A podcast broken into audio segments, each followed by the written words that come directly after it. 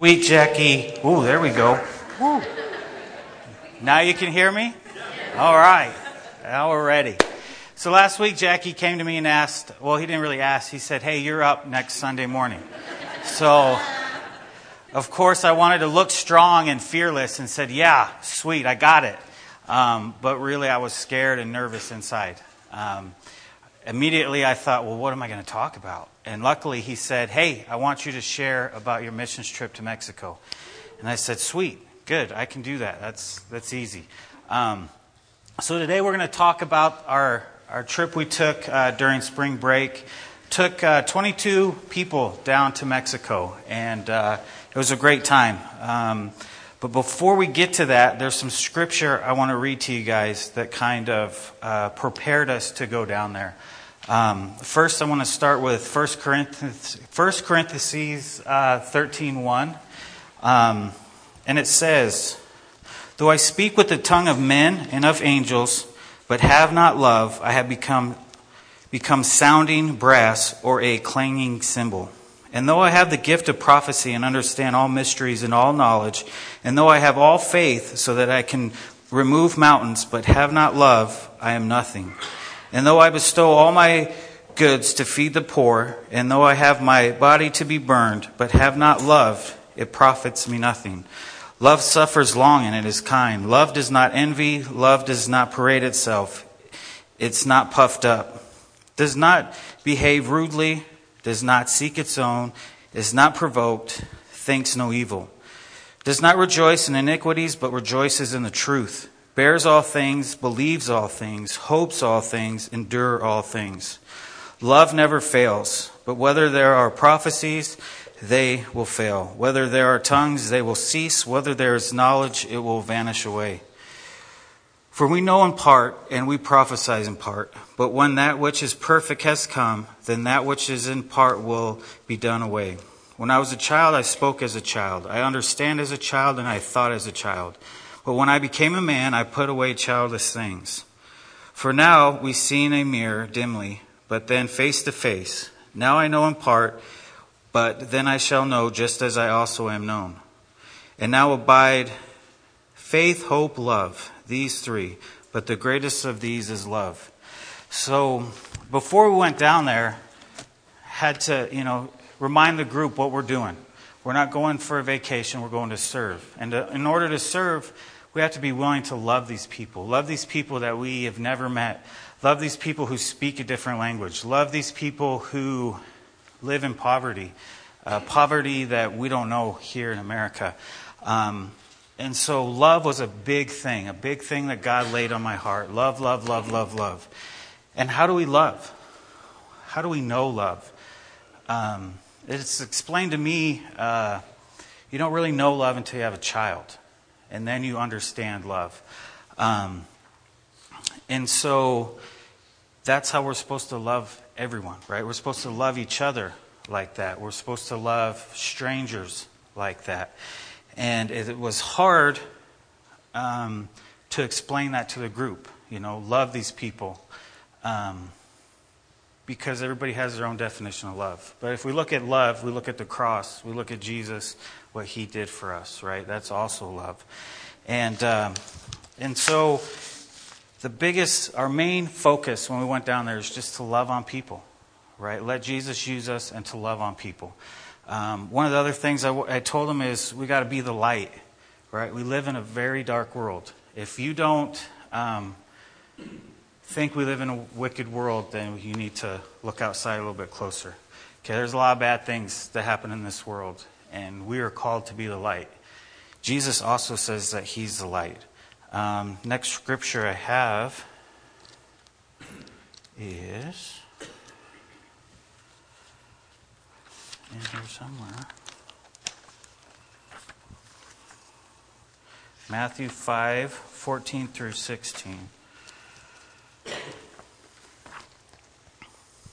And it says, We are the light of the world. A city that is set on a hill cannot be hidden. Nor do they light a lamp and put it under a basket, but on a lampstand, and it gives light to all who are in the house. Let your light so shine before men that they may see your good works and glorify your Father in heaven.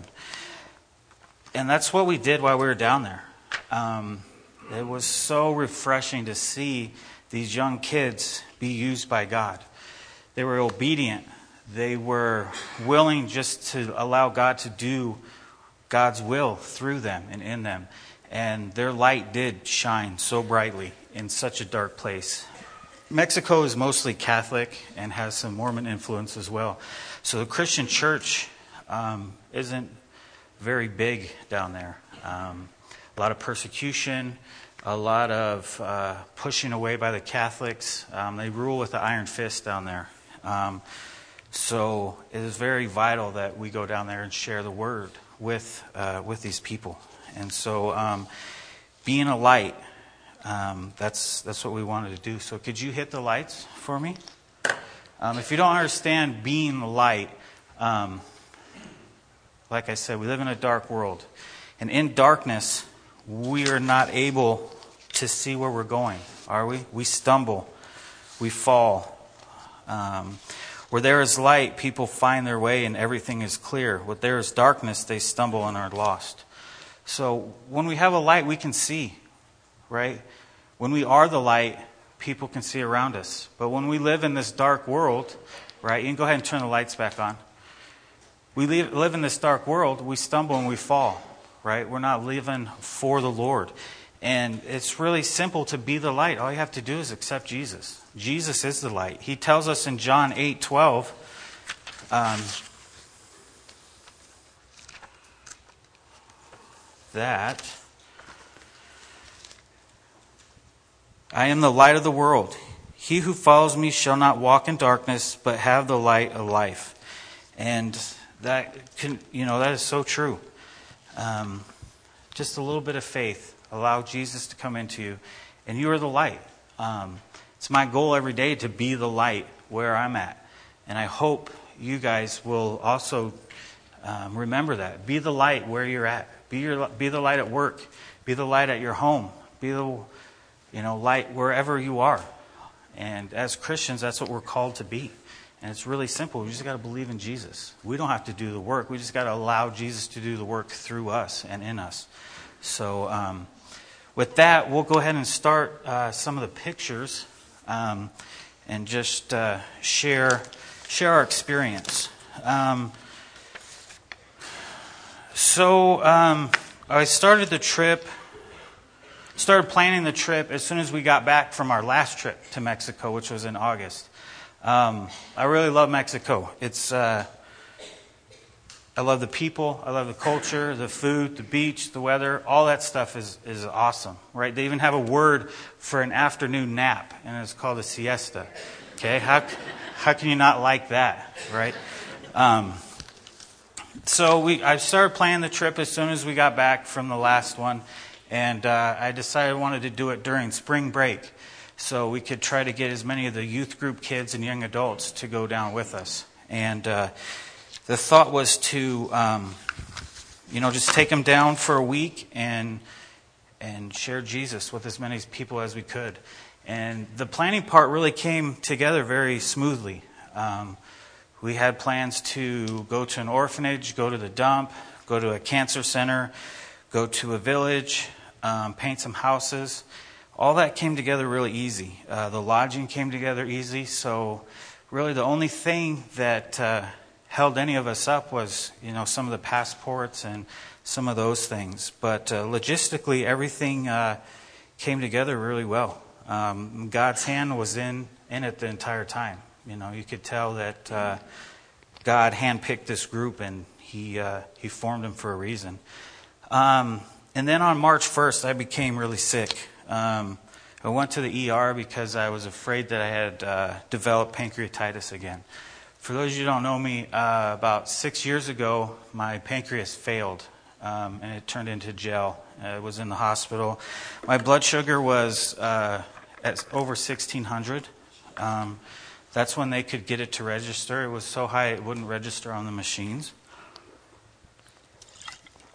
So my organs started to shut down, and um, and I had hoses and tubes and stuff all over the place.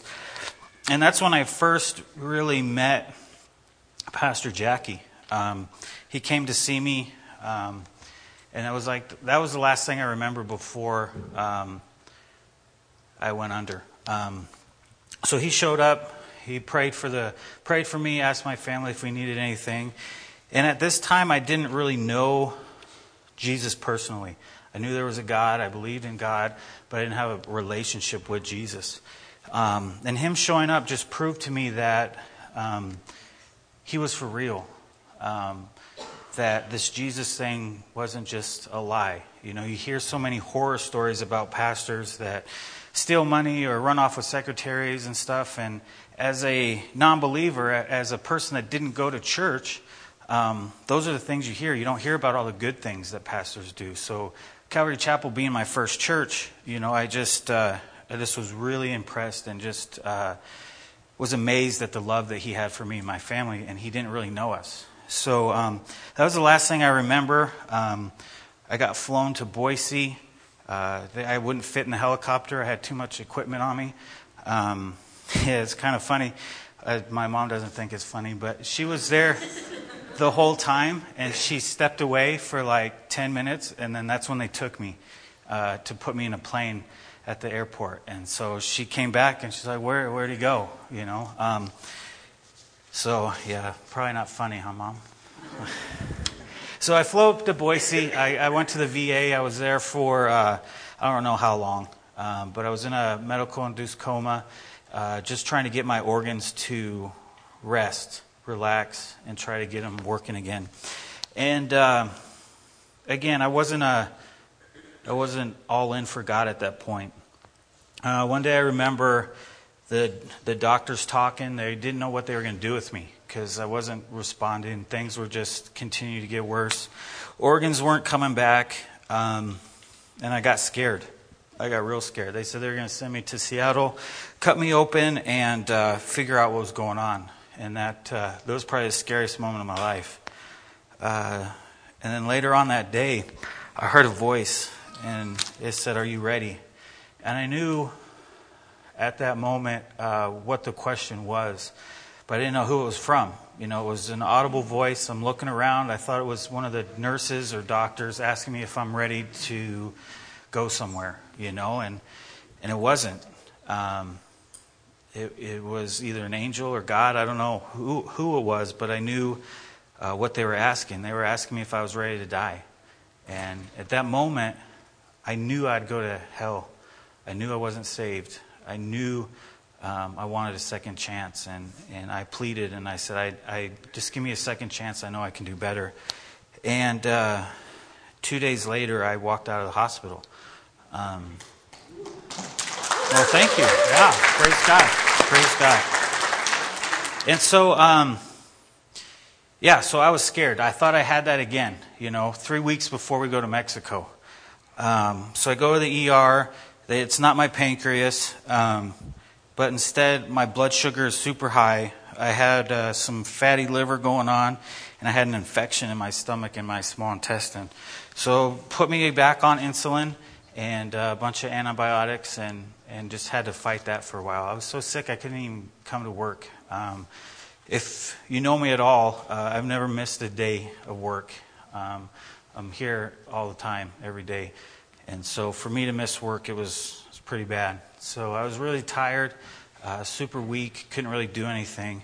Um, and I do appreciate all the prayers that you guys had for me and all the positive thoughts. Um, but I never wavered, you know, from the Lord. I never wondered what if. I did uh, did ask Him to take me home a few times, but uh, I guess He still has things for me to do here. So, uh, so um, I didn't have time to be sick at this time, right? I, we had three weeks before we went to Mexico. I had so many things to do. I still needed to get my CDL so I could drive the new bus, and it just it was frustrating having to sit at home. It was frustrating not having the strength to get out and do the things that I wanted to do.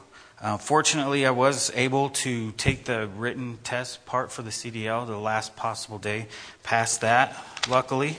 Um, and then we went and did the hands on test and got my license the day before we went to Mexico. But, uh, you know, it all worked out. Uh, so, uh, Yeah, so the group that uh, the Lord assembled was uh, was pretty amazing. It was mostly made up of youth group kids, uh, youth leaders, and some of the parents. Um, for a total of 22. Uh, the day finally came that we were supposed to leave, and uh, we left at around 7:30 on a Thursday night. Usually takes about 16 hours to get down to Mexico. Uh, the reason we leave at night is just easier to drive. Um, you get through Vegas around 3 a.m. There's not a whole lot of traffic then.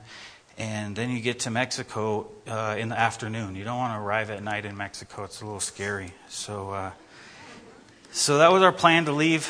Um, and as soon as we leave, we, we hit heavy rains. Um, and we fought heavy rains and wind uh, all the way through Nevada. Um, and then uh, our first, uh, we stopped for fuel, our first stop, and somebody forgot to put the gas cap back on on the bus. And I'm not going to point any fingers. but uh, yeah, I felt pretty dumb about that. So.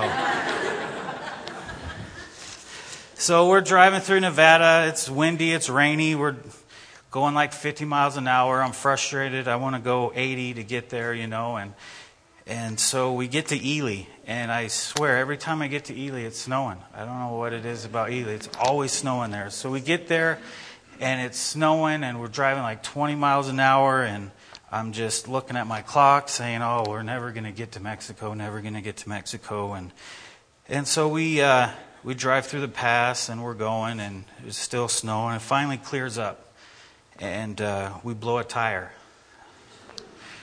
God is good because it was clear. You know, we didn't have any snow or rain or anything, and so uh, we blow the inside dual. Um, yeah, yeah, the good one. and so luckily we had some pretty strong young men out there and, and willing hearts to go out there and, and change the tire. And we, we had a construction worker, they were doing road construction. A guy came up and he uh, miraculously had the tools that we didn't have. Um, so that was nice. We were able to, the spare tire was on there and it was a good spare tire, but it had rusted on. So we actually had to cut it off. And uh, he had a little grinder for us, so that worked great. Um, so we got the tire off, put it back on, and uh, headed out to uh, Vegas. Yeah, uh, she was. I'm glad she was in good spirits because uh, and then we get through Vegas, and it's a little bit later than I anticipated. It was around 5. Uh, so the traffic, it was okay, but still. Um, it's funny how, how we, uh, you know, make our pr- plans priority. Sometimes we forget who's really in charge, you know, and, and he had a reason for all this. And, you know, at the time, I didn't see it. You know, it's like, man, come on, Lord, let us just get us to Mexico, you know it's kind of nerve wracking taking 22 people to a different country. You know, it's a lot of responsibility, and and most of them wanted to come back. So you know, I, I, you can't leave them back there. At least not the youth kids anyway. They got to all come back. So. Um, so we get through Mexico, we stop in California, we grab some breakfast, and, and we get a new spare tire. Um, and then we're ready to cross the border, you know. And, and so we get there, and in order to cross the border, you have to buy uh, auto Mexican auto insurance. And so um, we get up there, and they don't want to give us insurance. And I'm like, you've got to be kidding me, right? We've been on the road for 20 hours. Just let us go across. You know, we've done this before, and it's pretty simple. Um, but they didn't want to give us insurance because the name on the side of the bus wasn't the same as the one on the registration. So they're calling their bosses. I'm praying. I'm texting Marie, hey, pray for us so we can get across. I don't know what we're going to do. I was even to the point where we were just going to park the bus there and just walk across the border and just worry about it when we got done. Um, and they got to the point where they said, well, you guys can take the bus, but it'll probably get impounded. And if you know, we just got that bus. it was a nice one. And all I could hear was Pastor Jackie and Jason and Jacqueline just yelling at me in my head about losing the bus already on our first trip. so luckily, the prayers came through, and their bosses finally said, "Yeah, here's the insurance. Go." And uh, so we get to the border, and then we have to uh, unload everything. Uh, we got to take every piece of everything off the bus. Okay, remember we got 20 people on this bus, so um, we unload the bus. Everybody gets off. They go through, and I have to stay on the bus, um, take it through this big X-ray machine, and and I'm just afraid they're going to impound this thing.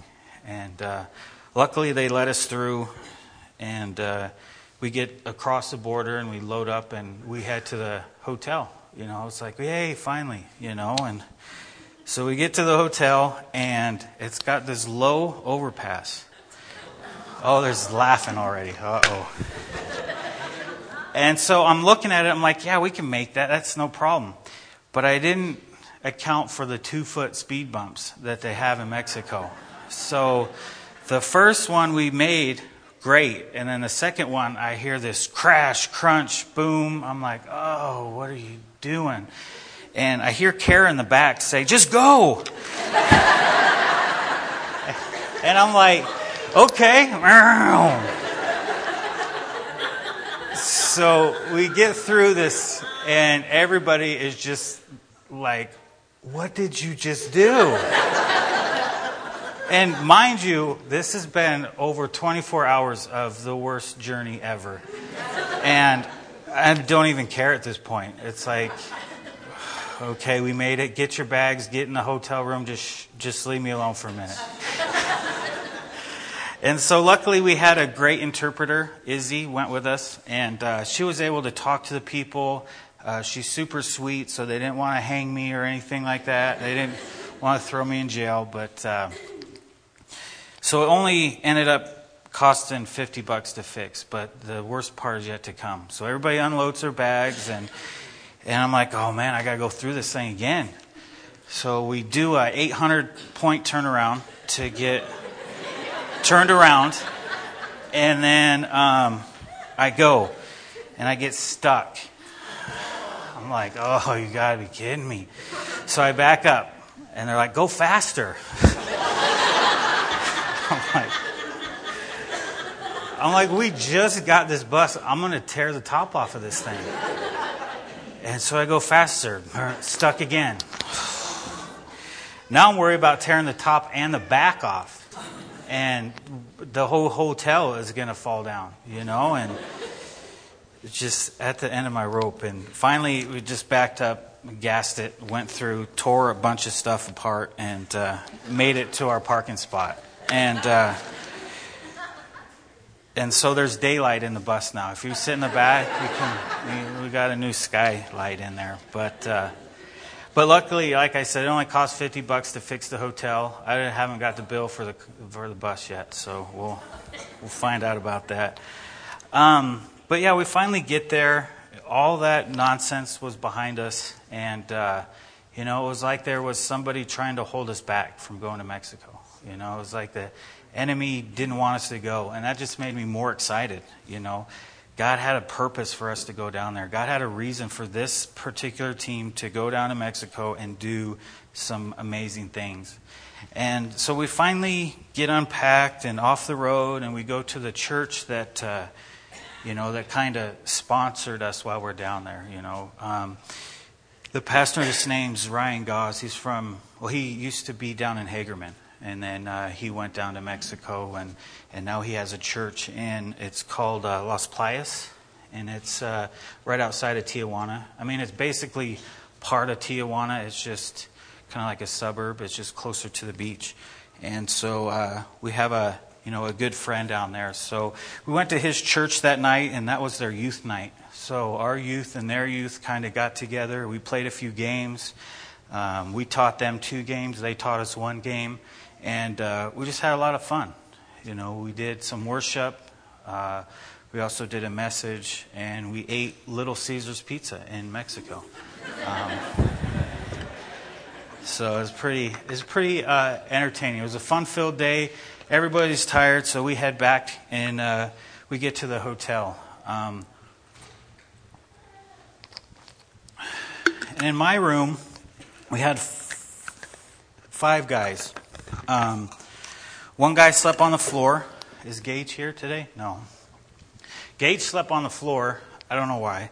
And then um, AJ slept on top of the dresser the, the whole trip.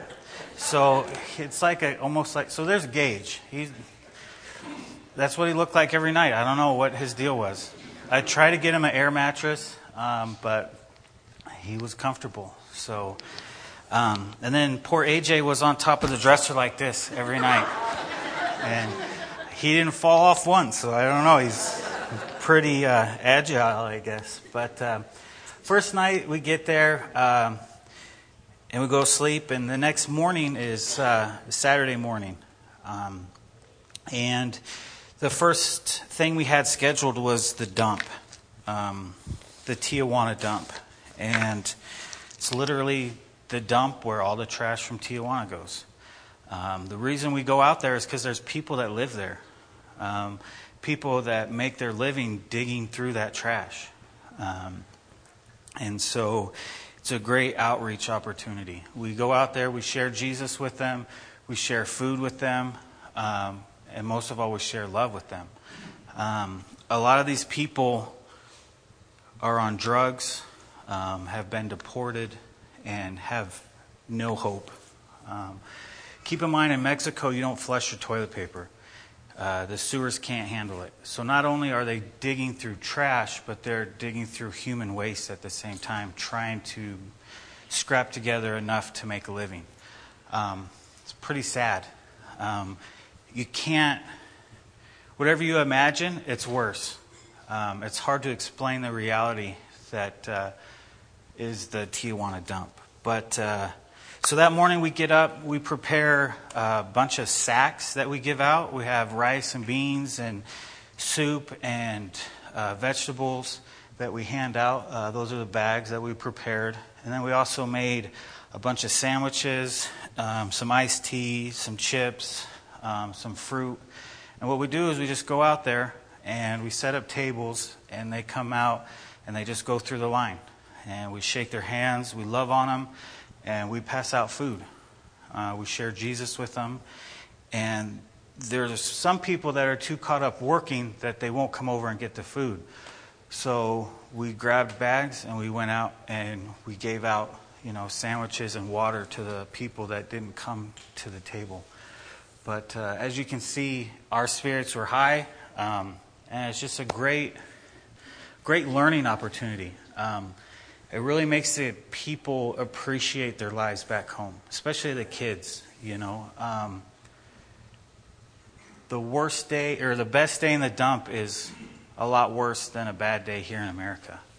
You know, it's not hard for us to find food, or you know, they don't have the social systems that we have here in America.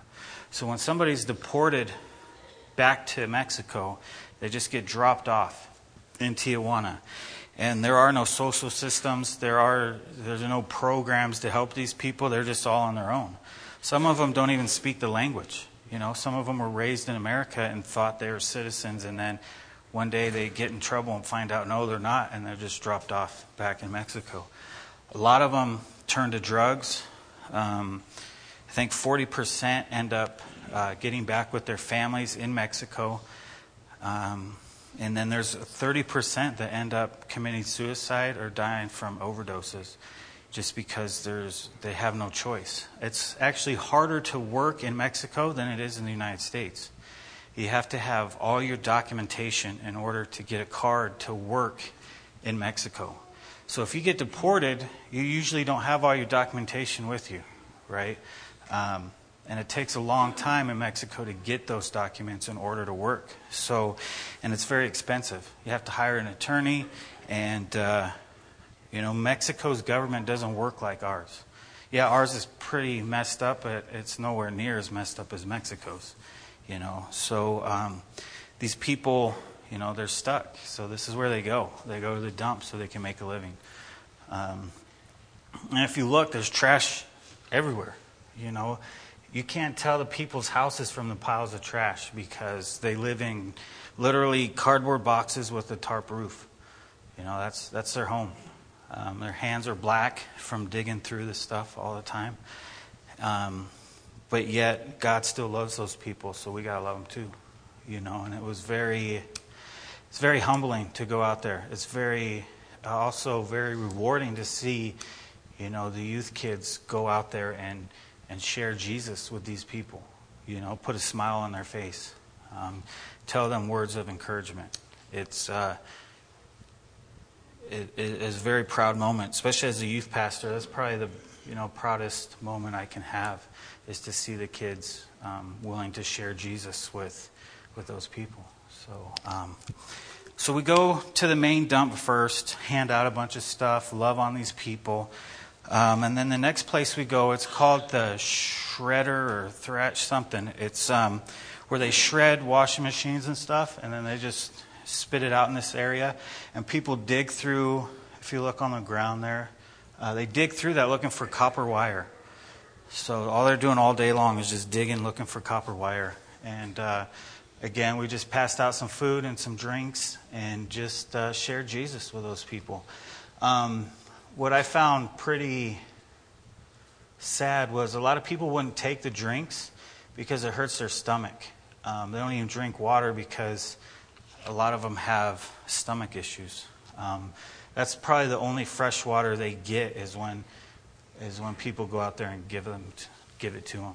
So um, was luckily it wasn't really hot, but uh, it was just sad, you know, to say that some of the people there can't even drink fresh water because it hurts their stomach. So um, after we went to this area, we went down the road a little bit further to a place called Tent City, and it's a little village with, uh, I don't know how many people live there, but again, it's not on the dump, but it's down the street for the dump. And again, it's cardboard boxes, styrofoam, sometimes wood as their walls, and then a tarp roof. And that's where families live. Um, they end up working at the dump, and then they come and they live live in the tent city. Um, again, a lot of the people are on drugs or they've been deported, and, uh, you know, to us, that looks like rock bottom. But, you know, they, a lot of those people don't want to leave. They like that lifestyle. Um, their addictions, you know, keep them there. Um, the guy that took us there, his name's Caesar. He offers to take people out of that situation every time he goes. Uh, most of the people don't take him up on it. They don't want to change. Um, it's really sad. We had one uh, situation that stuck out to me um, the most that day, and it's funny because you know we're just a bunch of white people from southern Idaho down in Mexico, and it's this one uh, blonde-haired, blue-eyed girl. Uh, I think she's probably the youngest one that went with us, and she uh, she was asked to pray for this gentleman, and Abby um, was scared at first. You know, she's the youngest one, and she's never done anything like this before, and and so it was her turn to pray, and she hesitated a little bit, and, and it was very interesting because the guy she was praying for, he wanted it. He knew something powerful was about to happen. So he's like, "Come on, bring it. Come on, you know, pray. Let's go." You know, and she's kind of standing there like, "Uh, what do I say?" But it's like a switch turned on, and she just let God speak for her, and she doesn't remember what she said to this man, but every word she said just went straight to his heart. And this guy started breaking down. And by the time she was done praying for him, he was in tears, you know. And all the words that she said to him, you know, were so powerful that he just broke down and started crying. And it was kind of funny afterwards. He's like, I'm sorry, I'm a tough guy. I never cry you know, but this little blonde haired girl from Idaho, you know, made this grown man cry. And it was just, uh, just so powerful to see God use her in that situation. And there were so many other instances like that that happened. It, I just happened to be right there to see it happen. And it, uh, it was just truly amazing. And, you know, that's what we talk about when we talk about being the light. You know, she didn't do anything um, hard, right? She just opened up herself to be used by God, and that's what happened. And when you do that, you affect so many people. You know, that guy will never forget those words. He'll never forget that day that a little white girl drove a thousand miles just to go pray for him. You know, and uh, it was just truly amazing. And, and that's why I love the dump, is because, you know, we're doing stuff for people who can never repay us back, you know, and, and just, they're just so loving towards those people. It's just truly amazing. Um, and so the dump days are pretty special. Um, it gets really emotional because it is such a, a bad little place to be at. But uh, God's still there, right? And God used us while we were there. And uh, just an amazing time. Um, so that night, we got back. Um, I think that's the first night we went to this amazing taco place. Yeah, that's it right there. Um, so we got to have a little fun, right? We got to have a little fun, especially after a day like that. Um, tacos were like a dollar each. They were so good. Um, they grilled a steak right in front of you. They got this big pit thing of uh, seasoned pork. They just slice off, throw it in your taco, throw some guacamole on it, and you just shove it in your face. It's so good. Um, I know one guy ate seven tacos and one burrito the first night. Um, most of us ate probably five to six tacos. Um, and what's one of the cool things I love about Mexico is we fed 22 people all they could eat for $144. And it was pretty neat. So, um, but yeah, as we uh, so we went there almost every night. We met some really uh, amazing people. I was sitting uh, away from the group, and uh, this pastor sat next to me, and you know, something just said, "Hey, say hi to this guy." So I said hi, and um, he introduced himself, and he said, "Yeah, I'm a I'm a pastor." He's like, "What What are you doing here?" And I said, "Oh, we're on a missions trip." He's like, "Oh, cool." And then he showed me himself on Facebook and on YouTube, and he's this world-renowned pastor just sitting next to me. So it was pretty cool, just how God works and and how uh, how things happen. Um, so the next morning was Sunday morning, and we got up and we were asked to help out at the church, at the Calvary Chapel. So we went down there and we cleaned up the place, we set it up, we got it ready for service. Um, most of the kids and the young adults they taught Sunday school, so you know they really enjoyed us being there, and and uh, some of them even taught in Spanish. Um, so it was pretty pretty amazing to uh, to see that. Um, and just play with the kids. We had one young lady, um, they needed one person for worship. So uh, I chose uh, Taylor. She's a very shy young lady, uh, very talented, but she doesn't like to perform in front of people. So that's her right there. she doesn't look too shy right there, does she? That's that's all Mexican candy. So she was she was in heaven that moment. Um, so I chose her to go to, to sing and do worship. And not only did she sing in English, but she also sang in Spanish. And she did a, just an amazing job. And uh, again, God was using her to, you know, share the love of Jesus. And uh, normally she would never, ever do those things. She would never get on stage. She would never even think about singing in Spanish. But, uh, you know, the Lord used her. Um, that Sunday morning, they had more people there than they ever had before. So a lot of us had to stay outside. And so I just did a message for our group, and the rest of the people, you know, helped inside and uh, did Sunday school and played with the kids, and and we really enjoyed it. Um, I know AJ; he's still in love with one of those little girls there. He she's on his heart, and uh, it's just it's just cool you know, there's Joe getting beat at cars. I don't know how you get beaten cars, but he's losing somehow. Um, but yeah, it's just a great time to be able to go to a different culture and and you don't have to speak the same language, but the language of love translates anyway, you know, and they could tell that we were there to love on them and to, you know, just share Jesus with them, you know, and that's basically what we did that day. Uh, we didn't have any plans to do anything else, but just stay at the church and and hang out with their people and and just love on them. And so uh, that afternoon, we were scheduled to go to the cancer center in Tijuana. Uh, in, Tijuana, in Mexico, cancer treatment only lasts three weeks. So you're either healed in three weeks or you're not healed in three weeks. You get you're done, and then the next group of people come in, and so um, there weren't they weren't really letting anybody in at that time. So we kind of skipped that and and just kind of enjoyed our evening that evening. We went down to the beach. Um, I love this picture because if you look in the background, there's like a mariachi guy back there. Um, he looks a little out of place, but that's what the beaches in Mexico are like. You know, people come up and play a little music for you and and uh, just help you enjoy your day. But we did have uh, we did have a little fun while we were there. It wasn't all work, you know. Um, we did play around a little bit, threw the football around on the beach, and uh,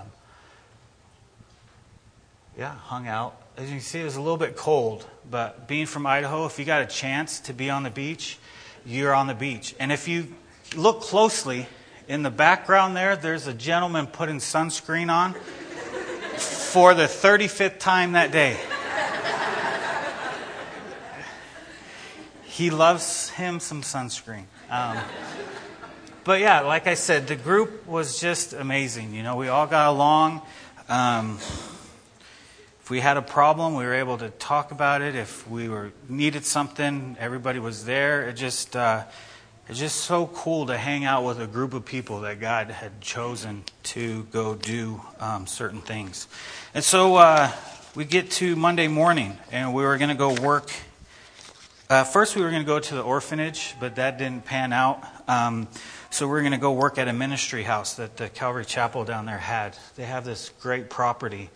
And so uh, we loaded up on the bus. We're heading out to this property to help them do some landscaping, fix up the house, and uh, just uh, do whatever that needed to be done, you know, and everybody had a great attitude and they were ready to work. Well, on the way there, we uh, Pastor Ryan gets a phone call, and the people that are living at the house, they just found out that their daughter had died the night before from alcohol poisoning. So um, she was 23 years old, and so we thought it was not a good idea to go and bother them right? They needed their time to grieve.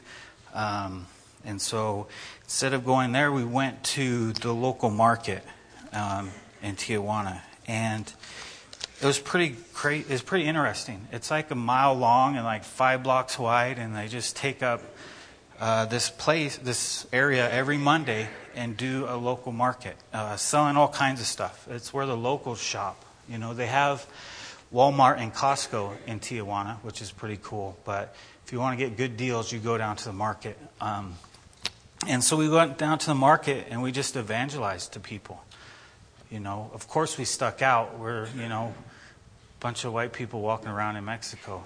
Um, but we were able to share Jesus with a bunch of people. You know, every little stand we went to, we talked about Jesus. And then pretty soon, you know, people knew, okay, what are you guys here for? Oh, we're missionaries. We're here to talk about Jesus. And one of the crazy things I found is our in our group, every person we talked to spoke English, so it made it so much easier to share Jesus with them. Um, we met a guy from Twin Falls. Um, that's pretty crazy. Um, we met a guy from Rigby, and then another guy from Idaho. I don't remember the town. I've never heard of it, but we ran into the three people that uh, were from Idaho that had gotten deported down there. So it was pretty neat. Um, and just just to see what God had, you know, we went from going to an orphanage, which was my plan, to God's plan, which was to share Jesus with all those people in the market. So um, again, you know, God's plans are higher than our plans. Um, and so that was Monday morning we spent most of the day there, went back, and then uh, I think we just hung out that evening. Um, and Tuesday came around. Tuesday, we went to a village and uh, we fed them. So in the morning, we went to the market. Um, we did a little shopping around. Uh, and then we got vegetables and just prepared uh, to give out a bunch of food. So this is the village we went to. Um, as you can see, there's no building codes in Mexico. You just build wherever, on top of whatever, however. Um, and who knows how many people live in that little area. But once we started passing out food, people came out of the woodwork. Um, we gave out enough food for those people to last two weeks, maybe up to a month. Um, gave out a lot of fruits and vegetables, and uh, even gave the kids some candy. Um, these are the people that were in line.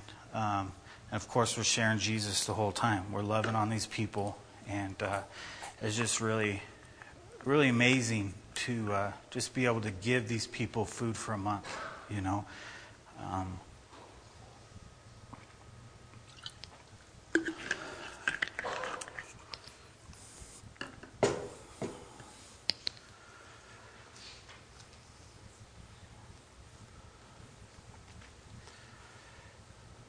long line, a lot of people.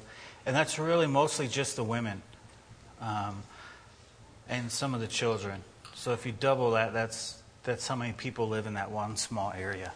Um, so, yeah, it was very, very humbling, very rewarding. We did give out Idaho potatoes, in case you were wondering. See?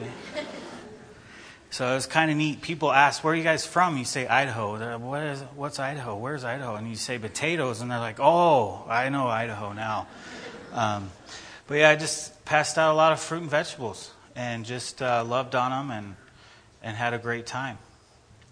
Uh, then that night, we uh, well, that afternoon, we went back to uh, Spectrum Ministry, who puts this stuff on, and uh, we got ready to go paint a couple houses. We'll go out to pretty much the middle of nowhere. And for $2,000, you can build a house in Mexico. It doesn't have plumbing or electric, but it's a lot better than a cardboard box and a tarp.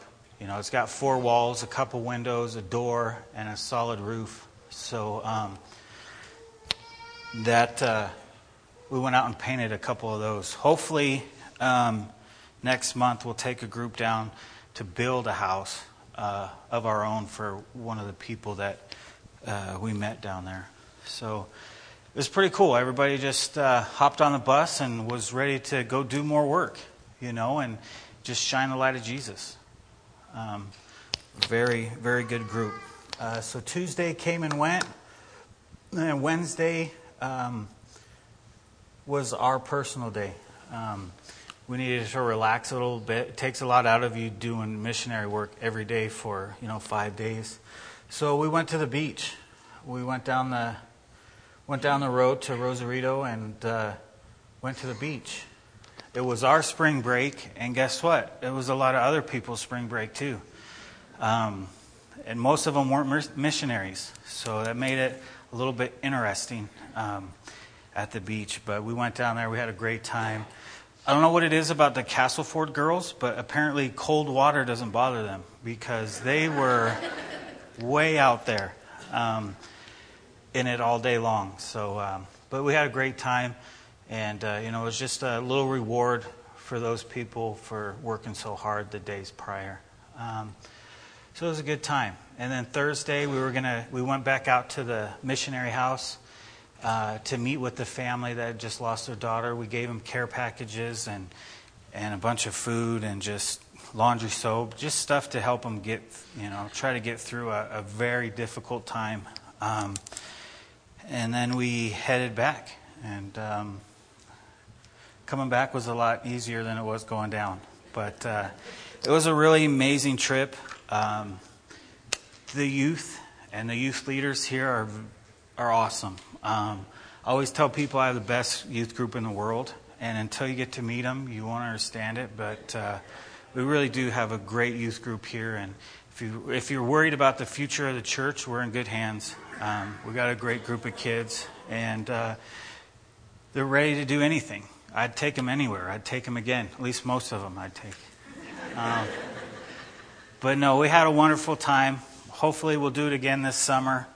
Um, if you're interested in going to Mexico and, and doing something like this, get your passport, um, and we'll take you. So, um, that being said, uh, we'll go ahead and we're going to do a little something different um, today. So, um, you can all tell on me to Jackie on Monday. But uh, we're going to close in prayer, but instead of me standing up here and praying, we're going to get in little groups, about four or five people, just get in a group. We're going to pray for each other. Um, if we truly love one another, we'll pray for each other. So um, go ahead and get in small groups. If you don't have anybody to get with, just find a group. Okay? Um, I know everybody's like, man, I don't want to pray. I don't want to do this. Why do I got to get out of my comfort zone? It's good to get out of your comfort zone once in a while. Okay? So go ahead and stand up, get in a group. You don't have to go anywhere. You just turn around, maybe. Um, meet somebody new. Awesome.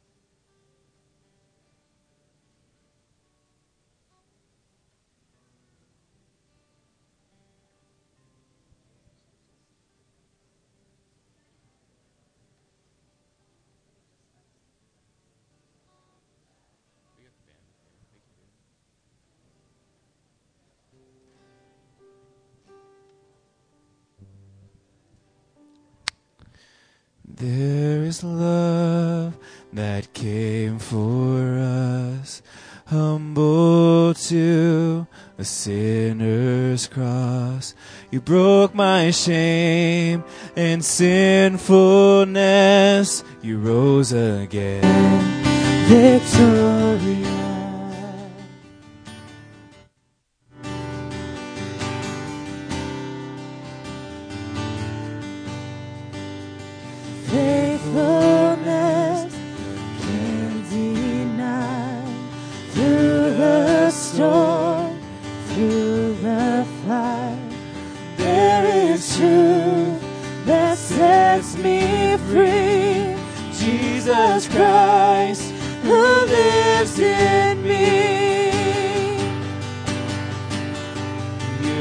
stronger. You are stronger. Sin is broken. You have saved me.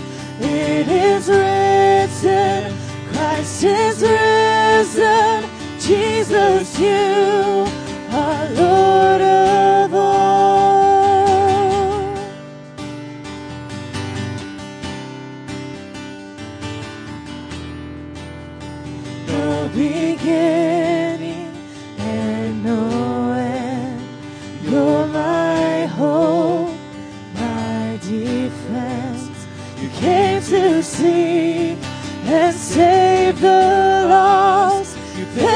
it all upon the cross.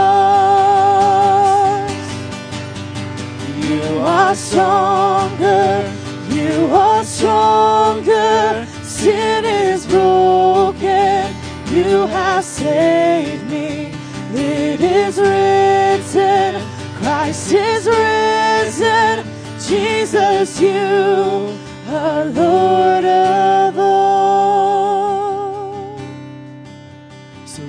let your name be lifted higher, be lifted higher, be lifted higher. So let your name be lifted higher, be lifted higher, be lifted higher. So let your name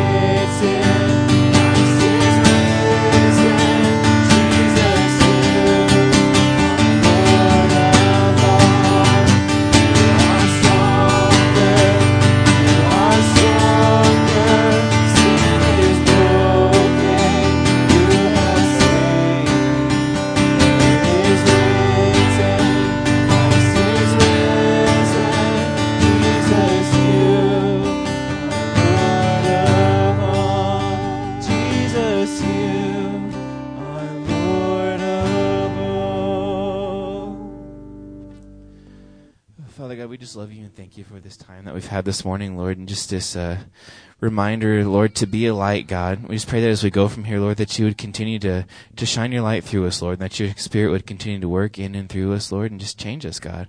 We love you and give this to you and pray for safe travels on the way home, God. Love you and give you all the praise and glory. In Jesus' name, amen.